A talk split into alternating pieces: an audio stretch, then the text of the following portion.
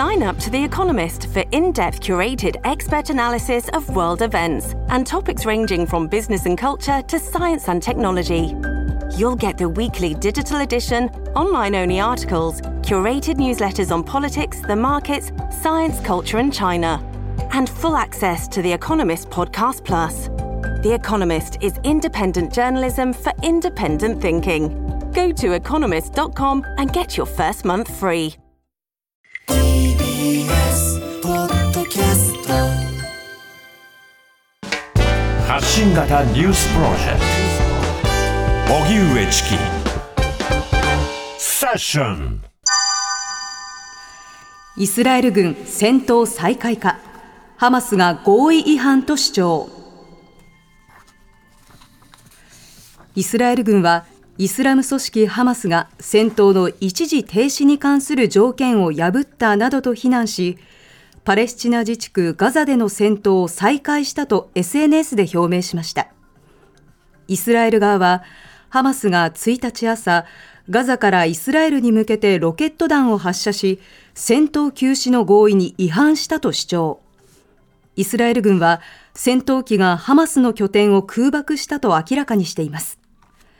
ガザ南部へ侵攻を拡大する構えで民間人の被害が拡大する恐れがあります。共同通信によりますとハマスは正式な立場を示していません。また中東の衛星テレビアルジャジーラはガザにいる記者が空爆が再開し戦闘機が上空にいると報告。両者の合意に基づく戦闘の一時停止は先月24日から7日間続いていましたが日本時間の今日午後2時が戦闘休止の期限とみられてきましたそれではイスラエル軍が戦闘再開か、ハマスが合意違反と主張。こちらのニュースについて、慶應義塾大学教授の西木田愛子さんにお話を伺います。西木田さん、こんばんは。あ、こんばんは。よろしくお願いします。お願いします。さて、戦闘再開かというこの一報ですが、西木田さんはどういうふうにご覧になってますか？そうですね。そろそろまあ再開する時期かなというは考えていたんですけど、ただまあ、あの一時停戦であっても、ガザの人々の生活というのがですね、このだいぶその戦争の緊張感から解放されていた様子でした。はいまた、その人質の解放も順調に進んでいたので、あの、素直にその戦闘の再開非常に残念だなというふうに感じています。うん。イスラエル側は、ハマス側がこの条件を破ったからだというふうに主張しています。こちらはいかがでしょうか？そうですね。いろいろちょっと調べてみてはいるんですが、あの、確認できる記録からは、まあ、停戦が終わる1時間前に、ハマスのロケット弾一発が発射されたというふうにされています。うん。ただ、その直後にですね、そのイスラエル軍が空爆ですぐに反撃をしていることから、まあ、双方でその戦闘再開の準備というのはすでに整っていたのではないかなというふうに感じられます。なるほど。また、7日間の今回の停止、市民にとってはどういった期間だったというふうに位置づけられるんでしょうか？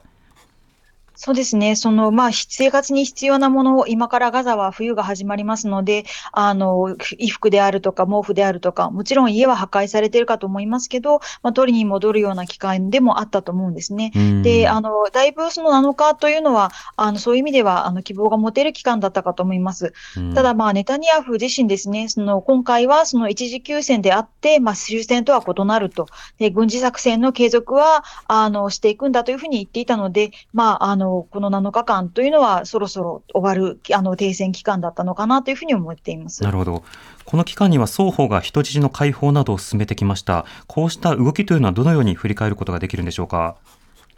そうですね。あの、まあ、双方にとって喜ばしい展開だったんではないかと思います。あの、イスラエル側はですね、開戦後、結局その軍事作戦でほとんど、あの、人質の解放ということをできていませんでした。で、ハマス側は、まあ、当初からですね、この人質を交渉で解放するということを考えていたと思われますので、はいまあ、ある程度予定路線だったのかなと思います。うんで、あの、まあ、ただですね、あの、今回その、えーパレ、えーパレスチナ側で解放されている人たちっていうのは、実は10月7日以降に拘束された人も多いんですね。はい。なので、あの、結構効果としては、まあ、限界限定的なものを、それ以前から長く、あの、捕まっている人も多いので、本当にごくごく一部しか、あの、釈放はされなかったというふうに考えられるかと思います。うん。あの、ハマス側が、あの、人質として拘束している残りの人たちというのはいかがでしょうか？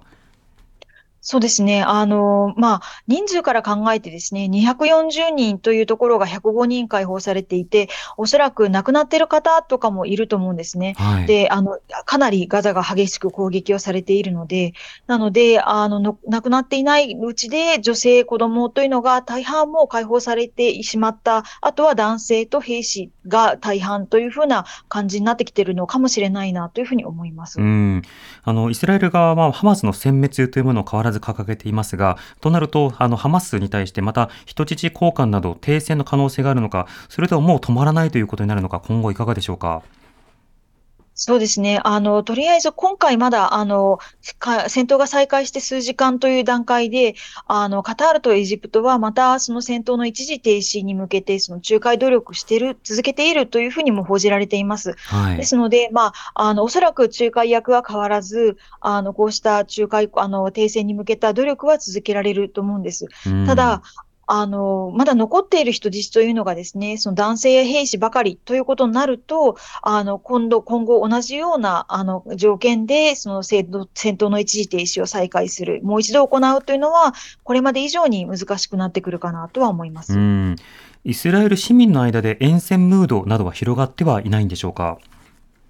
そうですね。あの、まあ、人質がかなり解放されたということで、少し、あの、解放感というのもあると思います。で、はい、あの、長期継続するということはですね、あの、多くの予備役、予備役が招集されていて、経済にも影響が出てると思うんですね。なので、あの、これ以上戦闘を続けるということに対して、あまりの長期化には反対する声が今後出てくる可能性はあるかと思います。なるほど。となると、再び一時停止を、まあ、各国で呼びかけていくこと、それに対してイスラエルの市民、そして政府がどう応答するのか、注目点はこのあたりになるんでしょうか？